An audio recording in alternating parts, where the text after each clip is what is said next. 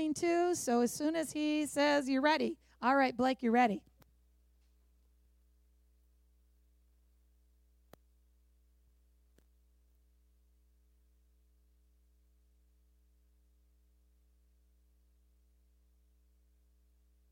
How about that one? Now we're good with that, but I st- the presenter for the new system, please. Yes, I think It's on mine now. it's like, yep, it's on yours. Uh, hold on. There's good news and there's bad news. Uh, the bad news is that technology doesn't like me.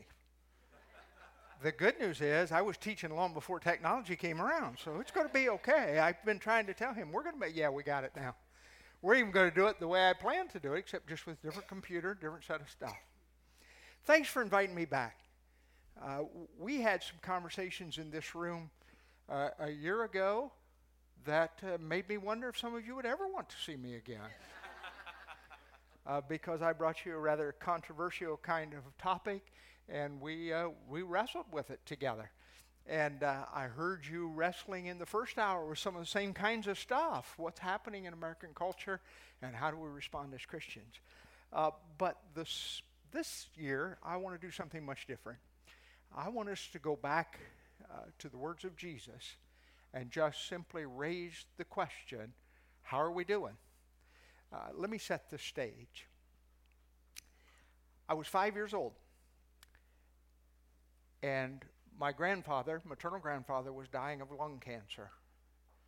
Uh, my parents, for whatever reason, decided that it would be an appropriate time for me to go see him for the last time.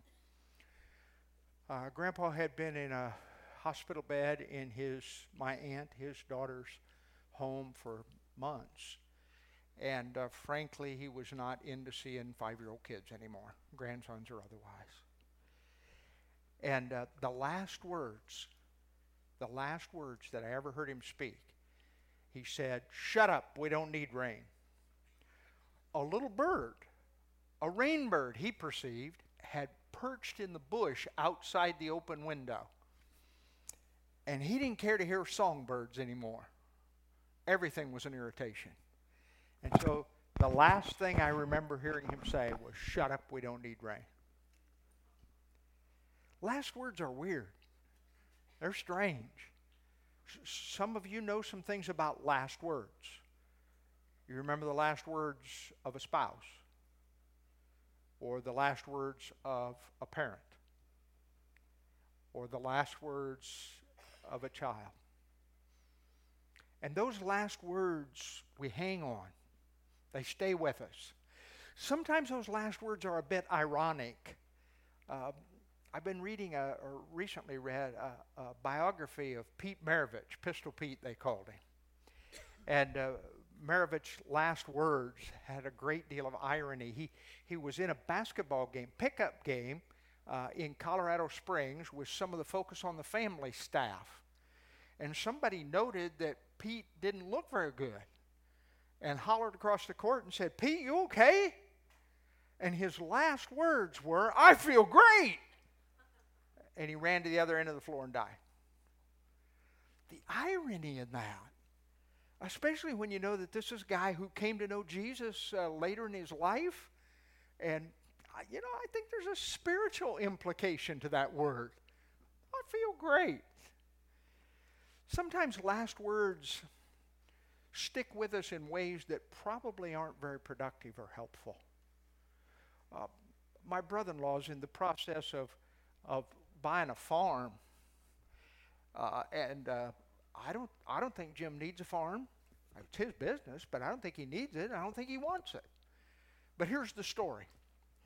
Uh, his grandmother, in her last words to him, uh, spoke about a neighbor that she didn't care for and said, I don't want him to ever get my farm. So I don't want it to go to auction. And Jim said, Grandma, don't worry about it. I'll buy it if I need to. And so now that generation in between, his mother has passed away. And Jim's in the process of buying a farm because of grandma's last words. Man, sometimes those last words are so powerful that they stick with us. We can't escape them. They're there, they're instructive. Which brings us to the topic of the week the last words that Jesus spoke. I want to take you this morning. We may look at some of the others, but there are several accounts. Uh, but this morning, let's go to Matthew. Matthew chapter 28. And while you're turning to Matthew chapter 28, let me suggest to you that this is, uh, or remind you, this is a post resurrection story. Uh, this is an account where Jesus has already risen from the dead. He has already appeared to several uh, groups of folks. We know from other gospels more than 500 at one time. I defy you. Try to get five of your friends to tell the same lie and make it last for 2,000 years. That won't work. 500 people saw him all at the same time, and there are still those who say it's a lie. I can't quite figure that one out. But nevertheless, now he says to the 11, his disciples less Judas, to the 11, a particular hillside in Galilee, come. And so they come to the mountain, and Jesus speaks. I'm in Matthew chapter 28, verse 16. Now the eleven disciples went to Galilee, to the mountain to which Jesus had directed them. And when they saw him, they worshiped him. But some doubted. And Jesus came and said to them, All authority in heaven and on earth has been given to me. Listen for the words. Are you ready? Go, therefore, and make disciples. I don't usually stop in the middle of a sentence, but for emphasis, let me do that. We'll come back and look at it a little bit, I promise. Go make disciples. So let me just ask you, church, camp, 2,000 years later, how are we doing? The last words of Grandma were so powerful that Jim's buying a farm. And yet, the last words of Jesus, go make disciples, I submit to you, there's evidence to suggest we have kind of just laid back there in the background someplace. We'll get to it. How are you doing? How's your disciple making going? Part of the answer depends on what you call disciple. And so I want us to ask the question what is a disciple? How's it different than a convert? Some of you who have the gift of evangelism are making converts. I'm glad for that. Are you making disciples? Is that the same thing? I found a couple of definitions that are not scriptural. You can argue them, and we'll give you an opportunity to do that in a moment. Uh, but uh, they were at least instructive as I put together this presentation. One author says that a disciple is one who learns from a teacher how to live like the teacher. Uh, those of us who are in education recognize how rare that is. Uh, I, I'm, I'm going home to Marion to begin my last semester of full time teaching uh, told the university when contracts came out that I thought I was getting old enough, somebody else probably ought to do this and could do it better. And uh, I have agreed to do the fall semester, and then I'm going to be in retirement status. Doesn't mean I won't teach anymore. It means I'll be an adjunct from time to time in the fall when it's warm. so, part of me, part of me knows that that's God's direction time to do that. And there's another part of me that's a bit nostalgic right now. Uh, I've been at Indiana Wesleyan full time for 13 years. I was 10 years prior to that as an adjunct, and some of those adjunct years I taught more courses than full time people. So I've been, I've been around for a while, and I have about uh, 250 students uh, per year in the same class. So uh, in the same course. So I've been thinking that I've probably have seen just at Indiana Wesleyan. I did a couple of years here and there trying to find my way earlier. Uh, but I've taught at Indiana Wesleyan more than 6,000 kids. I can count on one hand the number of young people that would fit that definition that have been through my classroom. And that's not because I've failed. It's just the way it works. Learning from the teacher how to live like the teacher? No, man, my students come into my classroom and say, now, how can I get three hours credit and get out of this mess? How, how can I how can I get I don't want to give speeches. I don't want to learn to communicate. I learned how to talk. My mama taught me. I don't need all this stuff. Just get me out of here. And we never get to uh, what do you think about this in terms of real life? You know, it just it just came to me and I hadn't thought about this, but I made more disciples probably the the semester that my wife was in chemo and we were driving back and forth uh, saving her life because there were young people then who said, Man, what's that like? Let's talk about that, about real life. But for the most part, they don't care. So I don't know about how, you know, just think about how rare that is. And then look at how we're doing, church, at Jesus' command go make disciples. Well, it's no wonder. Uh, there are a lot of folks out there saying, What do I need to do to learn to live like the Master? John Oswalt uh, wrote an article uh, just about a year ago where he gives another definition. He says a disciple is one who walks with the master. Great article where he talks about the fact that we walk with Jesus, walk with Jesus, walk with Jesus. And he doesn't use this first definition, but I think it fits so well. Because you know what happens? You walk with Jesus, walk with Jesus, walk with Jesus, serious about my life with Jesus, and one day I will realize, whoa, you know what? I've learned from Jesus how to live like Jesus. It's a process. I, I, we're not going to, we're not, no magic formulas from this class this week. I wish there were. Wouldn't it be so much easier if we could say, okay, Jesus said, go make disciples. So here are the three things you must do. And once you get these three things done, you'll be fulfilling the great. But it doesn't work that way. It's a lifestyle process of building relationships with people and we'll talk about what people in just a little bit. But first, let's look at what Jesus said about disciples. There are several passages, but I invite your focus on just three of them. Three qualities that Jesus was looking for in a disciple. He said, first, a disciple is one who lives the word. Turn with me to John's Gospel. And in John's Gospel, chapter 8, Jesus spoke to this business of discipleship. John chapter 8, he said in verse 31, Are you ready? Have you found it? John 8 31. So Jesus said to the Jews who had believed him, listen to the words, if you abide in my word, you are truly my disciple. Say it with me, real loud, so they can hear it downtown. If you abide in my word, you are truly my disciple. What did Jesus say about discipleship? He said we ought to be about the business of teaching people to abide in the word. Now we can begin to answer the question how we doing?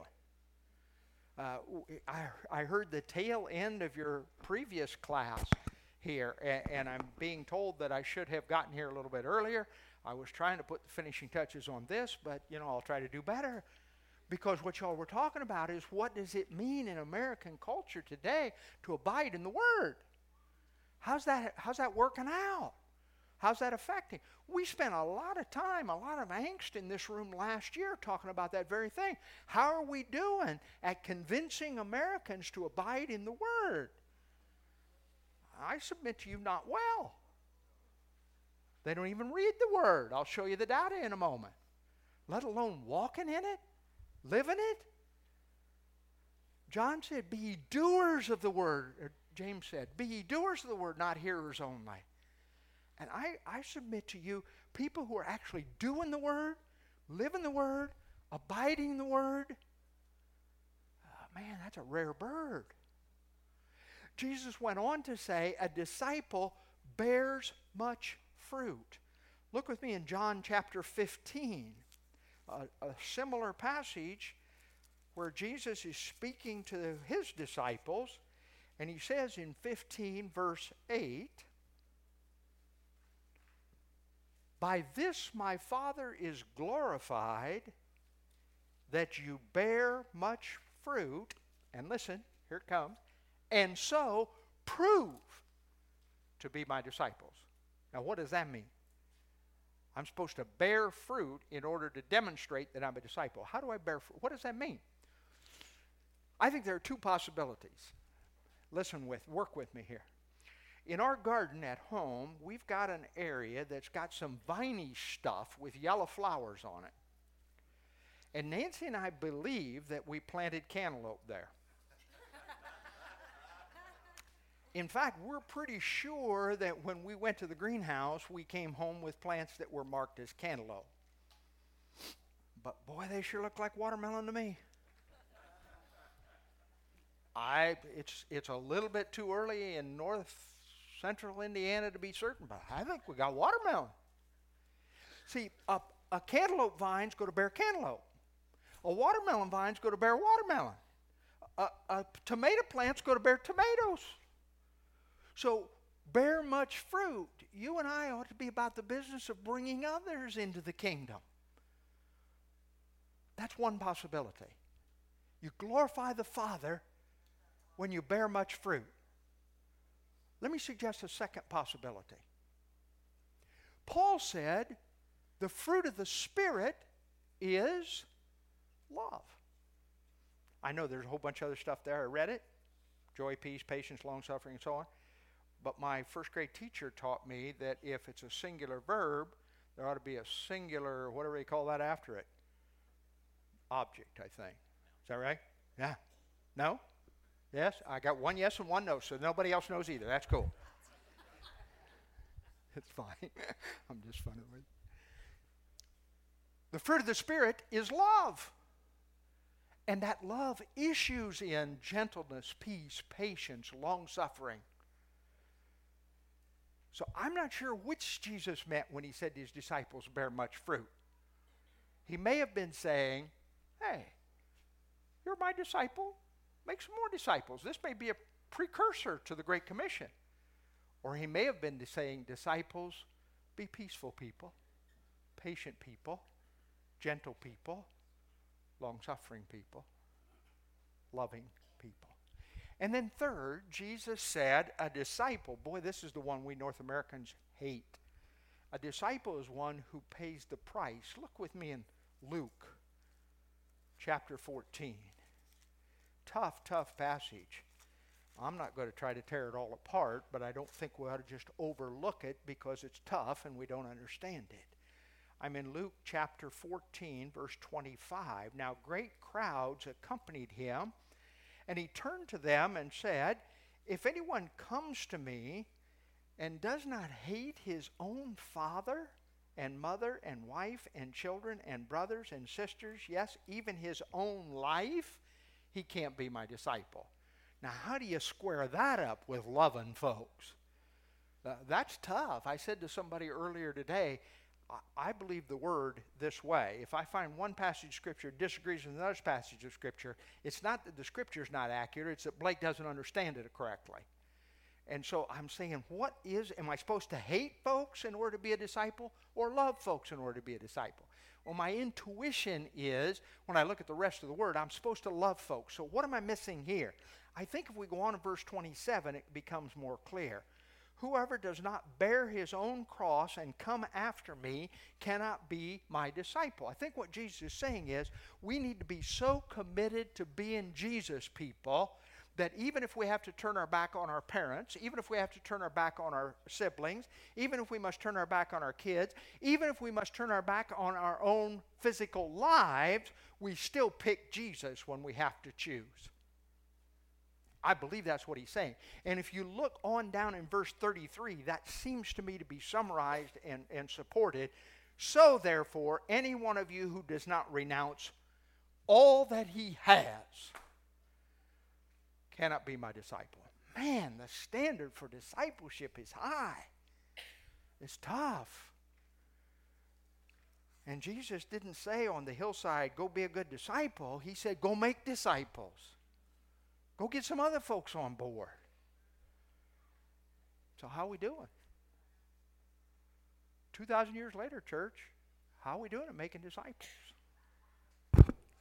Well, before we before we launch, I, want to spend a little bit of time seeing if we can't make even more certain that we are um, on the same page with regard to what is a disciple.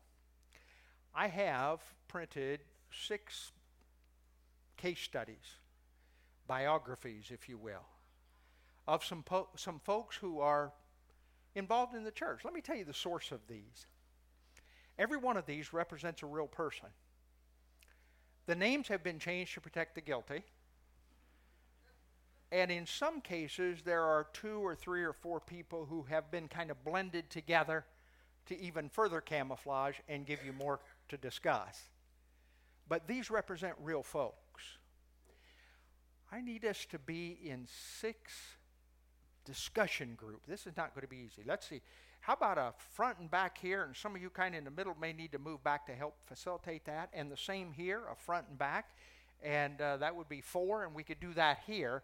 And then we're going to need somebody in each one of those groups. Nancy, will you help me? We need somebody in each one of those groups then uh, to take leadership and make sure that everybody in your group has heard the case because there won't be enough. You, t- you, get these four here. And uh, kind of move together. And if some of you need to move over there to get away from others, I want you to spend about 10 or 15 minutes, group leader right here, and uh, talk about the, your case. Is this a disciple? What does it mean to be a disciple? What's your definition of discipleship? Uh, who will help me? Group leader. Group, there's a group leader. I saw him almost ready to volunteer, but that's not part of the American way. All right, so if you'd cluster around the people who have the case and just talk about that for a little bit. What does it mean to be a disciple? Is this person a disciple? Now listen carefully before you begin your discussion. Let me let me say just another word I should have said earlier. You're going to say, "Wait a minute. I'm not supposed to judge people." Right? You know, the, the greatest virtue in American culture is non judgmentalism. That's culture. That is not biblical. That's not scriptural. Or think of it this way one of my friends said, Okay, I'm not judging anybody, but the Bible says, By their fruits ye shall know them, so I'm fruit inspected. All right? So do some fruit inspecting and come to conclusions. Are we going to call this individual on your biography a disciple or no? Why not? Why? What makes a disciple? Go. Thank you. All right, let's uh, let's report. I, I want to do it. Let's do it the quick way first, and then we'll do it the more laborious way. Which group found a disciple? Anybody find a disciple?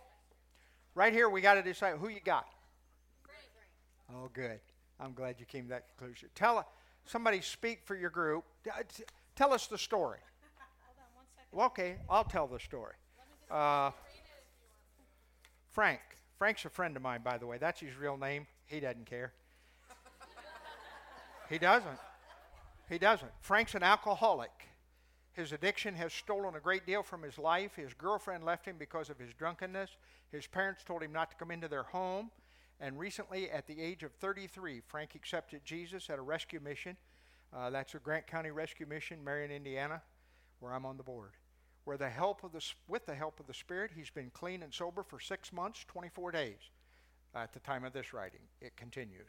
The program director at the mission is leading Frank in daily Bible studies. He's enrolled in Life Change program at the mission where he hopes to learn new life skills. Is Frank a disciple? And y'all said yes. Why? What, what drew you to that conclusion? Help us. Thanks. Um, well, we evaluated each of those things. Um, lives the word. He is um, daily in um, daily Bible studies, and so he is um, he's studying, and he's as far as living the word, he is has become clean and sober for six months and 24 days. So we think that that is evidence that he is living the word. It is also evidence that he is bearing much fruit because he had a life before where it wasn't following um, the principles of the Bible. Yep. Um, he's enrolled in life ch- in the life change program. He's continuing to live the word, bear the fruit, and paying the price. He already, you know, he's paying the price of he's getting rid of uh, gotten rid of the, the sins that were obvious in the story. Um, and so he has paid the price in that way, which also shows that he's bearing much fruit. Okay, very good. Is there a, a dissenting view in your group? Everybody? Okay, good. We'll listen. I think it's a play on the word disciple. He's being discipled, but he has not showed evidence yet of conquering that part of his life where he was his addiction is so severe and he hasn't had opportunity to be a witness to others and he hasn't been persecuted for his new beliefs. Okay, It's all right. all so he's in a very safe, controlled environment he is. and he is being discipled and being prepared to go. I've seen people from his background turn cities upside down, Mm-hmm. and he's Yeah. got tremendous potential. Yeah. But it hasn't been realized yet. You are you are absolutely right. Having worked with uh, drug and alcohol addiction for a couple of years now at the rescue mission, you know tr- Frank's not out of the woods yet. No question about that. Uh, pray for him when you find that paper in your Bible and think about it. He is a real guy. And uh, uh, I, on the other hand, how many months does it take before we're willing to call somebody a disciple? How how long do how long do we go and say, "Well, you ain't one of us"? Uh, Dr. Neff, he is in a position right now, like the majority of quote unquote Christians in our churches today. okay, say more about as that. I far as spiritual development and uh, being a witness. Okay. All right. Good. I, I think both of you are right. I think your group came to exactly the right conclusion. Frank Frank is an encouragement to me. He's an encouragement to the mission. That doesn't mean Frank won't be our greatest disappointment in a few weeks. Uh, but there are a lot of us praying and working hard to see that that doesn't happen. Somebody, some group uh, was looking at Judy's life. Judy accepted Jesus a few years ago to revival in her local church. For several months, she grew in her faith, even influenced some of her coworkers to find church homes and consider the claims of Christ. But lately, Judy struggled in the faith. Her mother has cancer, and Judy's very frustrated at God. How could a loving God allow such a kind and unselfish woman like my mother to suffer? She asks. She's quit attending church. She's quit reading her Bible. What's the point? She asked a friend. God doesn't seem to care about me and those that I love. Is Judy a disciple? Go. Well, our group, I, I, I'm not certain if we're unanimous, but, um, but what we came up with and, and deliberated, Judy originally was a disciple. She was discipling people and bringing them to the Lord, but then she fell. And um, we, there was a comparison to um, Peter, where Peter fell for a moment, but he, I mean, he's a, a great disciple. We don't know what Judy is going to do with her life. Right now, she's not discipling. She is not a disciple, is what we came up with. Okay. But we still have hopes for Judy that she will, in discussing and talking with people, will Great. become a disciple again. Yeah, I hope all of our groups will come to that kind of conclusion that we haven't given up on Judy. Uh, there's, you know, there's there's potential here. Um,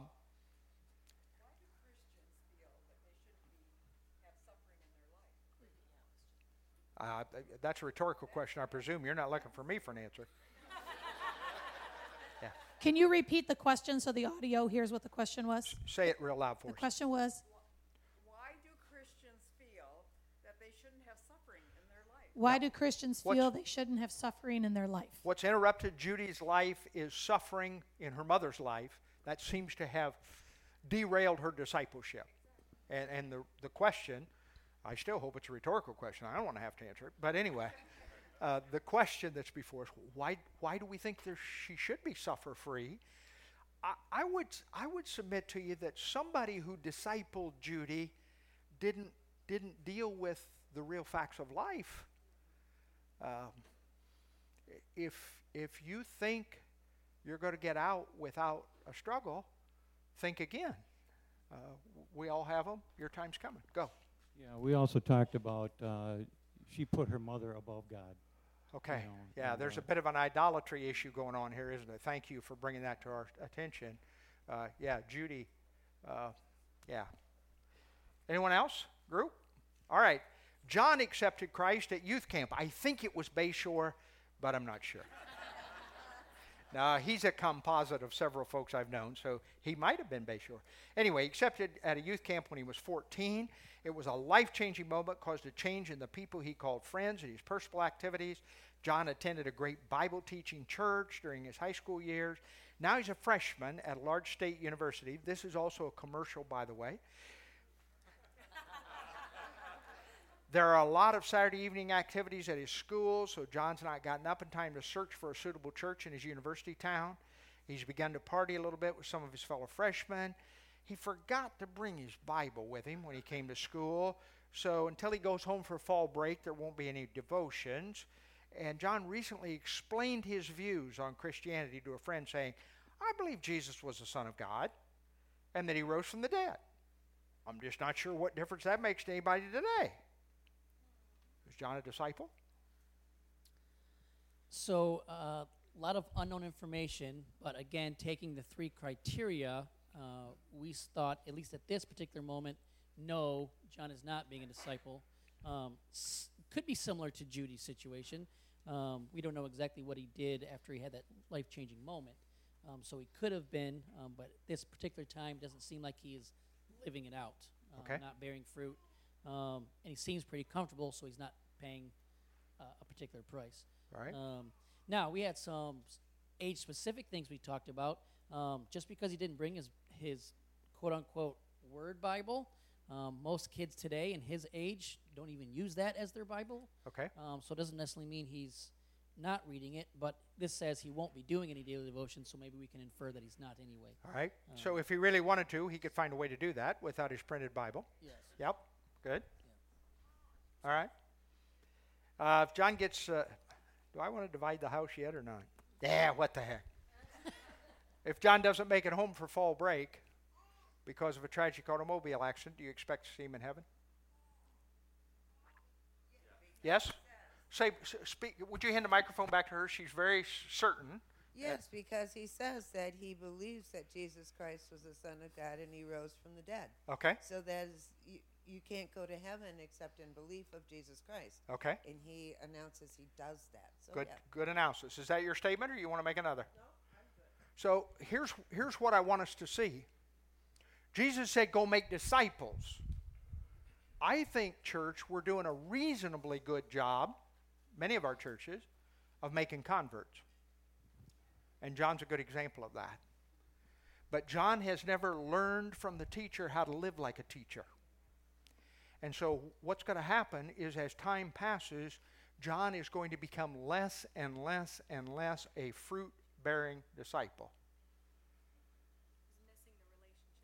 He's what? Missing the relationship. Missing, good, good point. Missing that dynamic, fruitful relationship that he could have with Jesus Christ.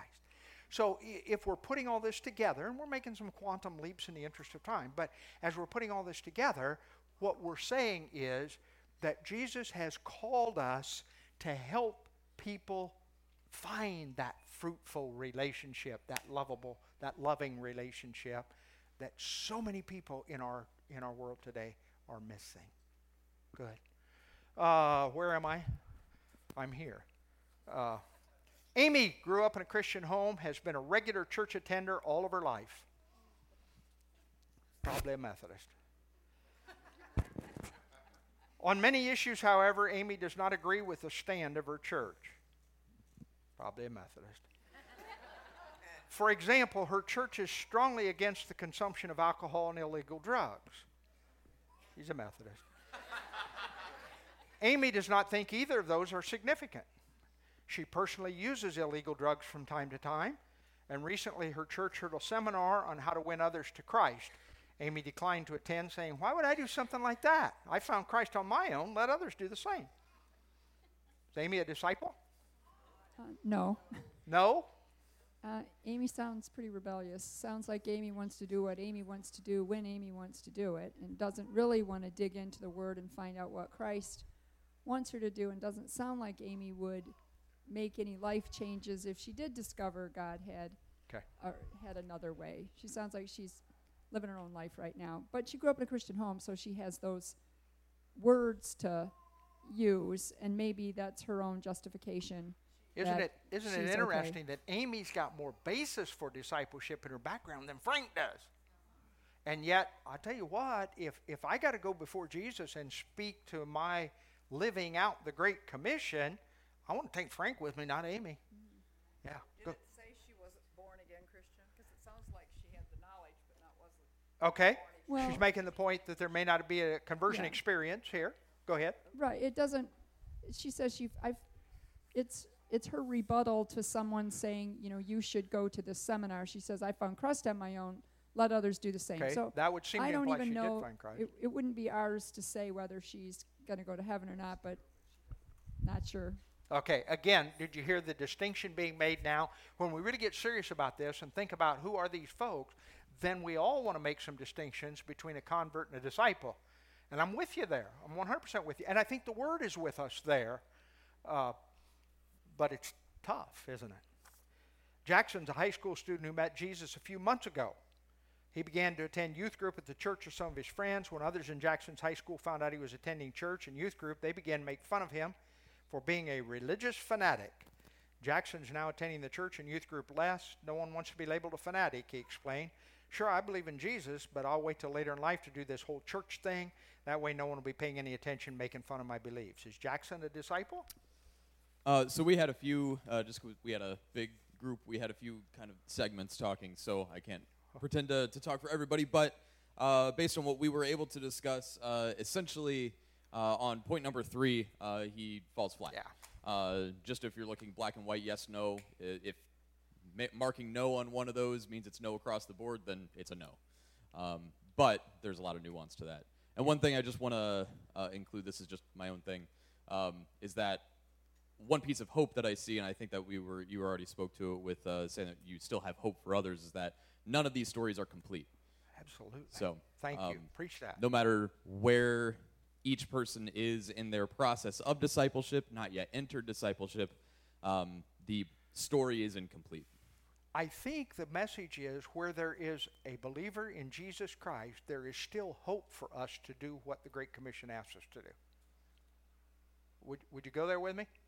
I think that's the message. We, none of these folks do we want to write off. Uh, none of these folks do we want to say, ah.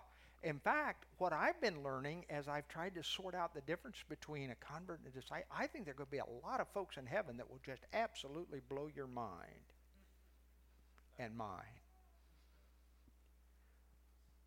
But I don't think we should properly label them disciples, nor do I think we should say, well, my job's done.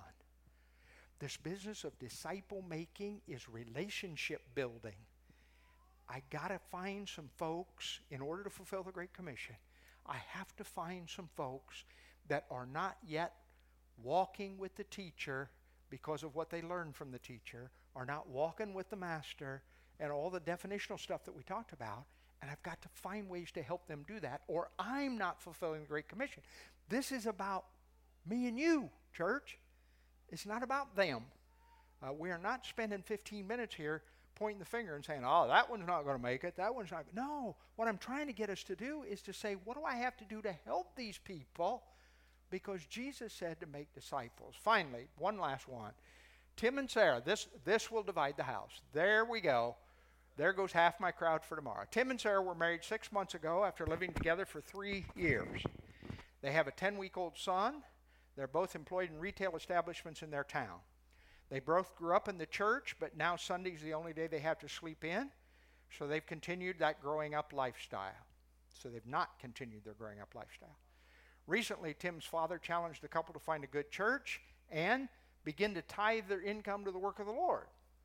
He explained that tithing is an important habit for young Christians because God blesses those who tithe to his kingdom.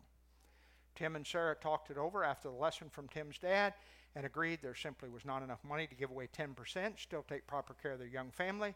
We wouldn't have anything left for ourselves, Sarah summarized the conversation. Are Tim and Sarah disciples? Uh, let me try to sum up what the conversation. Good. Um, I, I think in general we would say they're not demonstrating characteristics of a disciple. Um, but this is a very difficult thing to do because you can't um, evaluate their lives without looking in the mirror. um, and we all realize that we um, go Almost like I designed the case that way, huh? Yes. uh, Okay. we go through a lot of the same challenges, and we we all generally agreed that um, we can relate. We know how difficult it is to be disciplined um, with young children, especially to get up in the morning and go to church and make the effort um, to figure out how to make all the finances work. Um, but on the other hand, um, we recognize that they are failing in many ways to, um, for example, uh, pay the price, um, to give up some things and sacrifice some things Yeah. um, along the way. Um, one other thing we noted too in the conversation was the advice they got from their father, um, and how so often we make discipleship or being a disciple or a Christian about checking the boxes. Yep. Just give 10%, just go to church, just go do this. And it's the wrong way. They first have to understand why they need to tithe and, and, and how you're supposed to tithe. That, that was that was my follow up question. How, how's Tim's dad doing fulfilling the Great Commission? And I would say I got less confidence in him than I do in this couple. I'm I'm stepping out on a limb here and taking your time. Sorry, but yeah, no, that's all right. That's Go um, ahead. It's exactly what we had what we had mentioned. So, um, and I I think I summed up kind of the general conversation that we had. And I just wanted to add one thing. Um, this drew me back to um, while we were talking. Jesus at one time in Scripture said, um, "It shall be easier for a camel to go through the eye of a needle than to go into the kingdom of heaven." Um, and we all understand that's an impossibility without God, and that's what he was saying. I think this is kind of a similar situation where Jesus is telling us um, the cost of discipleship, the actual being a discipleship, may be impossible at a human level without the work of God in our lives. And I'm not sure that can ever be complete until that moment um, God makes it complete in our lives, makes Good. that work complete in our lives, that it is that process, that we may never actually uh, truly achieve these things on earth in our human flesh. Very good. Well spoken. Thank you for that that good analysis of a tough case. What I wanted you to see there, it seems to me that this young couple we couldn't label as mature disciples because they're not living in the word. They're not abiding by the word.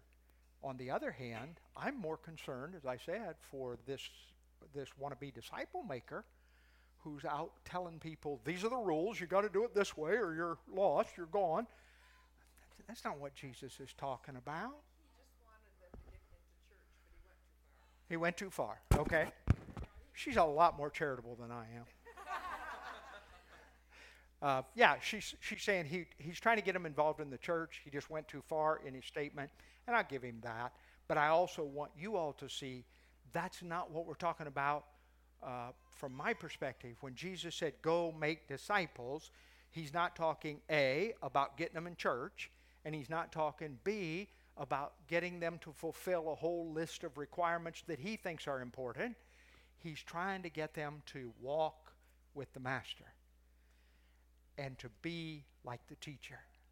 Is that making sense? Here's the data 73% of Americans self identify as Christians. And I understand from your previous session, and I, I know where he's coming from, where he got the data, that's on the decline. This is two years ago, yeah, two year 2016, uh, Barna Foundation study. The way they did self identification, they simply asked people at random if they're Christians, and they got answers like this. Well, yeah, I suppose I went to. I was baptized when I was a kid. Uh, are you a Christian? Well, yeah. You know what? My grandma reads the Bible every day. Uh, are you a Christian? Uh, these are different folks. You understand? They just ask. Uh, well, yeah, I'm sure not a Muslim. Those kind of answers, and they discovered that 73% of of Americans or about 238 million people identify themselves as Christians. That number's on the decline. This none of the above stuff that you were talking about in the first session is very, very accurate, very, very real. My data shouldn't be seen as in conflict with that. I just picked a point in time, and you all were talking about a, tr- a, a trajectory there in terms of the data. But here's what I wanted you to see. Of that 73%, Barna Foundation went ahead and asked them follow up questions. And here's what they discovered less than half of them attend regularly a worship service once a month. the Bible's once a month, not once a week, once a month. The Bible says, forsake not the gathering of yourselves together. And, you know, so this one disciple maker was trying to get people to, to act more like disciples. 73% say, oh, yeah, I'm a Christian. Would you go to church? Mm, well, yeah, I went last year at Easter. It was really cool, uh, kind of an attitude. Less than half ever read the scripture outside of worship. If you're going to abide in the Word, it would seem to me that you got to know what it says. And if the only time it's being read is when you're in a worship service and you don't do that, then, you know, what, what, this, these are not disciples. Less than a quarter volunteer in any given week at their church. That's why most of you in this room are volunteering over and over and over and over again because there are a whole lot of folks on your rolls and a whole lot of folks in your community who say they belong to your church, but they're not doing much at your church. And then, back to this problem area, 1 in 20 give a 10. So, uh, those of you who objected to that little piece of abiding in the Word, you're not alone. There's a whole lot of believers who are objecting to that little piece of the Word. One of the reasons, by the way, uh, that I hear a lot about. You, you know, my church is going a direction that I don't believe in, I don't agree with. And give to Bayshore Camp for crying out loud. Go someplace where people are being discipled, where you can fulfill the Great Commission. And that's not about amounts, that's about places. We can talk about amounts over lunch if you want to. So, Barna went on, and they went back in history and found eight characteristics of people who, who follow an Orthodox faith. I'm struggling a little bit for words because they did not use the word disciple. I think they could have. I think it fits what we're talking about here. But what I'm trying to set up as a contrast here 73% of American people say, Yeah, I'm a Christian. What percentage are really disciples? Would be another question. Now, here are the eight characteristics come from ancient Christianity. These are things that for 2,000 years Orthodox Christians have believed. We all know that the faith is undergoing a transition. And I confess to you, I struggle almost daily working in a Christian institution with what of that transition is cultural and what is attack on Christianity. You know, I, I, I, I don't have that down. I'm not ready to answer that question. But I just want you to know it's a. Str- I'm remembering when Dennis Kinlaw was the president of Asbury College back in the 1960s, and Dennis and I talked about this much, much later than that. But he drew the line, he, a line in the sand on blue jeans. We are not having blue jeans on this campus. Period. End of conversation. They're not disciples if they're wearing. And Dennis said to me later, "Boy, that was dumb. That that was culture." That was not Christianity. Uh, and I, his words, he's gone to a great eternal reward, but his words continue to ring in my head as I look at kids on my campus, uh, as I look at things that happen at Bayshore Camp, frankly. And I say, wait a minute, what? It's okay. It's, it's, not a, it's, it's not an affront to the book. It's culture. But some of it is an affront to it. So, I'm, you know, do you understand my struggle? I hope, I'm, I'm looking for, I get a few nods. I think there were enough old people and young people that I can go on. Because it, cause it's some of it's generational. I understand that. And woe to those of us who don't understand that. Because the youngest folks in this room are the future of the church. I want them to be disciples. So I got to find what does it mean to be a disciple and what does it mean to be 21st century American? Here's what Barna and Company said are the essentials. These are the eight statements that they ask people do you believe this, this, this, and this that we might equate with discipleship? Have you made a personal commitment to Jesus Christ? That's not cultural, folks. That's scriptural. That's biblical. That's what it means to be an evangelical Christian. You must make a personal commitment to Jesus Christ, and that must be a life commitment. Do you realize, though, how countercultural that is? For we live in a culture where people don't make long term commitments to anything. You can't sell a magazine subscription over two years. I don't know where I'm going to be. I mean, I want to read that junk anymore. We are asking people to make a life commitment to Jesus Christ, whom they have not seen, and they will not make a life commitment to a, to a marital partner whom they have. That's the reality of the culture in which we live. So this is not a, a nothing kind of statement. But Barna and Company said, Have you made that kind of commitment? Second, do you believe the Bible is accurate in all that it teaches? This is my soapbox. This is my pet peeve. This is where I'm at. I think the reality is, in many of our churches, we are not arguing so much about the stuff that comes to the surface as we are arguing the authenticity of the Word of God. If either the Scripture is true or it's not. And we are having that debate, church. We are having that debate in the midst of a culture that believes nothing is true. There's no such thing as truth. Everything is relative. Uh, might be right for you, but you might have a different view on that. Well, you don't know what kind of experiences I've had. You didn't grow up where I grew up. Uh, and so everything, everything becomes relative. Orthodox Christians for 2,000 years have said the Scripture is not relative, it is true. The Bible is true in all that it affirms. How can you abide in a word if the word is relative? How can we make disciples based upon the Word of God if we don't believe the truth of the Word of God? Third, you may. I don't know where it came from, but you can speak. Yeah, uh, along this line, uh, as the director of the Bayshore here for many years, uh, if counselors were were here and uh, they had very vivid tattoos, I would make them cover them up. Uh, and, and people thought, you know, was kind of a prude, and maybe I was. Yeah. But along the same thing, uh, a denomination I was involved in, uh, the Bible, only parts of it, you know, pertain to where we are today. And then I had a preacher tell me that, and it, it made me so disgusted. Got it tattooed on my arm, 2 Timothy chapter 3, 15, 16. If you're under 30, give him a hand. exactly what I'm talking about. I have a feeling, I have a feeling that those of us who have that objection are going to have the same attitude that Dennis had about blue jeans down the road. And you're, you're leading us. Yeah. Say faith is important to their life today. Do you believe, is your faith really relevant? That, that's what a lot of people who are looking to whether or not they're going to be disciples are asking. Well, you know, you go to church, but what's that got to do with life? I got these real issues, these real problems. So, is your faith relevant?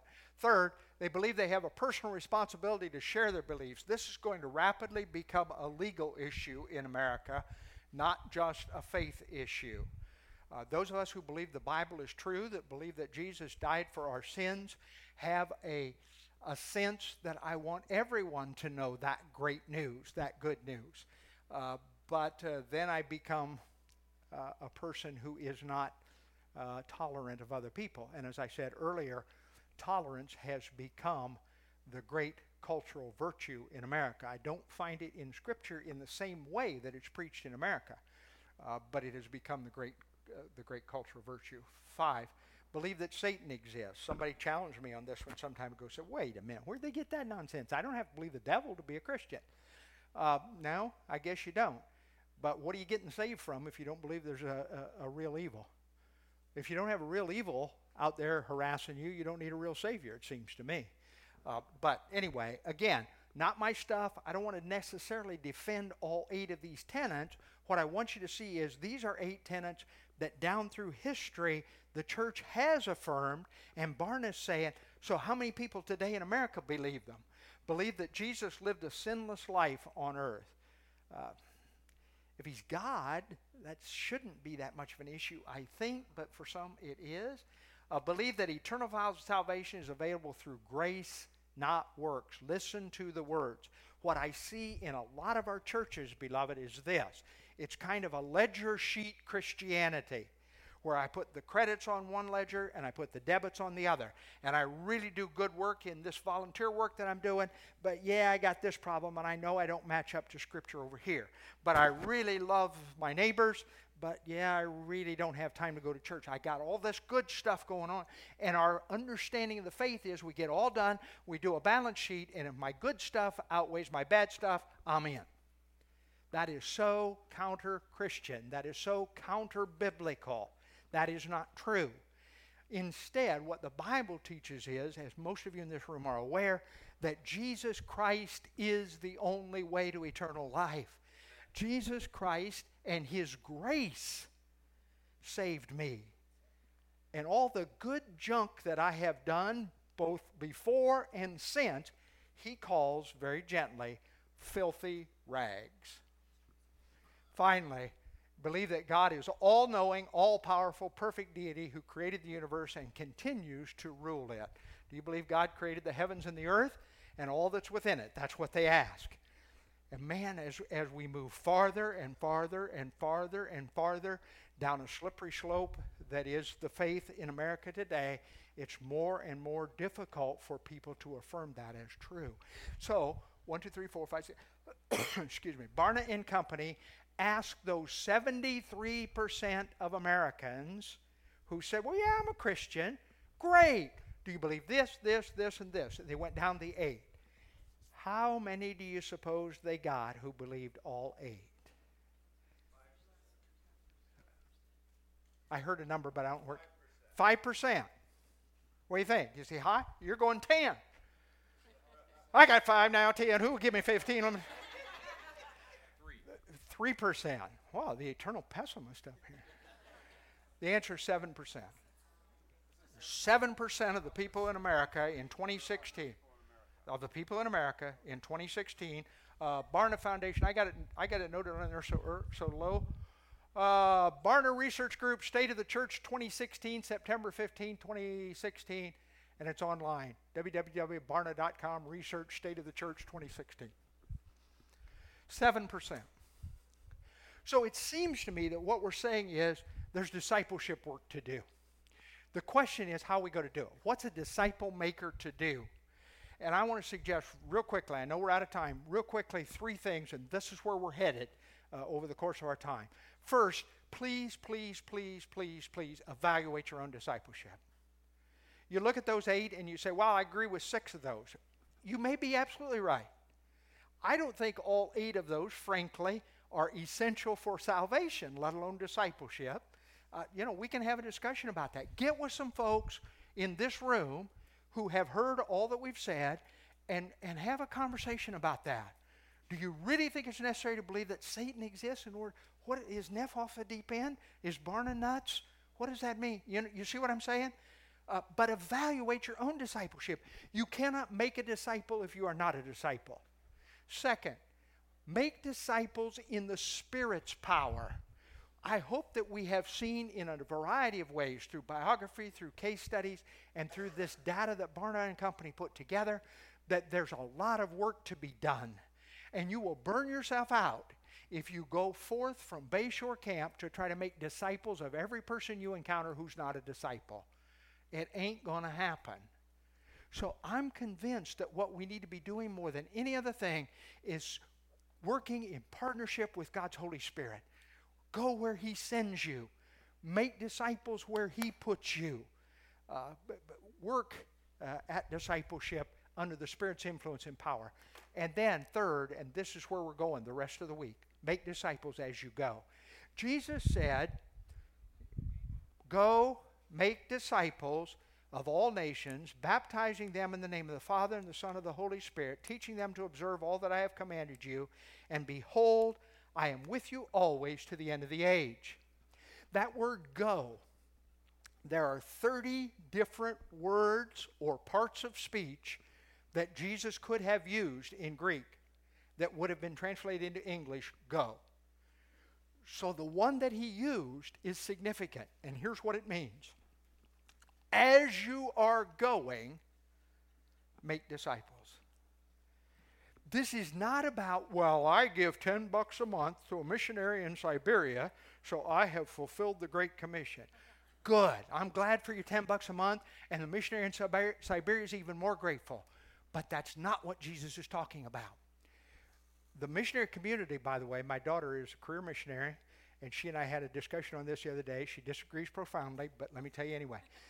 The missionary community has co opted the Great Commission and let too many regular Christians in America off the hook. It's not about giving 10 bucks to a missionary every month or even making a four year commitment. It's about living the Great Commission. As you are going to work, make disciples. As you are going to school, make disciples. As you are going to church, where there are probably less than 7% in some of our churches who are really disciples, make disciples. As you are going to the marketplace, make disciples. As you are driving down I 69, make disciples. And so, what we want to do tomorrow through Friday is to look at just four instances where we might do that. We're going to start tomorrow with as you are going, pray. You can pray for disciples as you go. How do we do that? What's that look like? How could that change? And believe it or not, a seminar on prayer where we're actually going to pray. That'll be different, won't it? As you are going, serve. We live in a culture that serves itself. Some have suggested we're the most narcissistic culture on planet Earth. We're going to explore that and see if that's true. But here's what I do know is true you cannot serve yourself and others at the same time. So we're going to take a look at Jesus' way of doing that. As you are going, serve. One that's uniquely my own, and I don't have near as much scriptural support for it, but I think I think I'm right, and I think you'll appreciate. As you are going, listen. We are the most chatterbox culture that has ever existed on planet Earth. And you know what? There are people out there who are asking questions that they really don't want you to answer. They just need to voice the question. And somebody who will listen to them and not try to fix them will become the disciple maker they're looking for. So, one of those days we're going to look at as you go, uh, listen, and then finally, in the words of Jesus' Great Commission, as you go, teach. You say, Well, I don't have the gift of teaching. That's Neff's job. Well, the commission is for all of us. So, what do I teach? And how do I do it? We're going to talk about that on one of these days.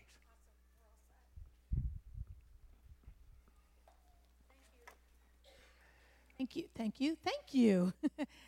thank you so much, Blake. Um, we have much to chew on, much to be challenged over, so thank you for that. We Enjoy your afternoon. Remember, the family frenzy is at two o'clock. If you want to volunteer, be out here at 1.30. And I need three um, people who live in the RVs this week, sections. If you would come to me, I just have a small favor that I need to ask of you. So three different RV people, just come to me here. All right. Thanks. Enjoy your afternoon.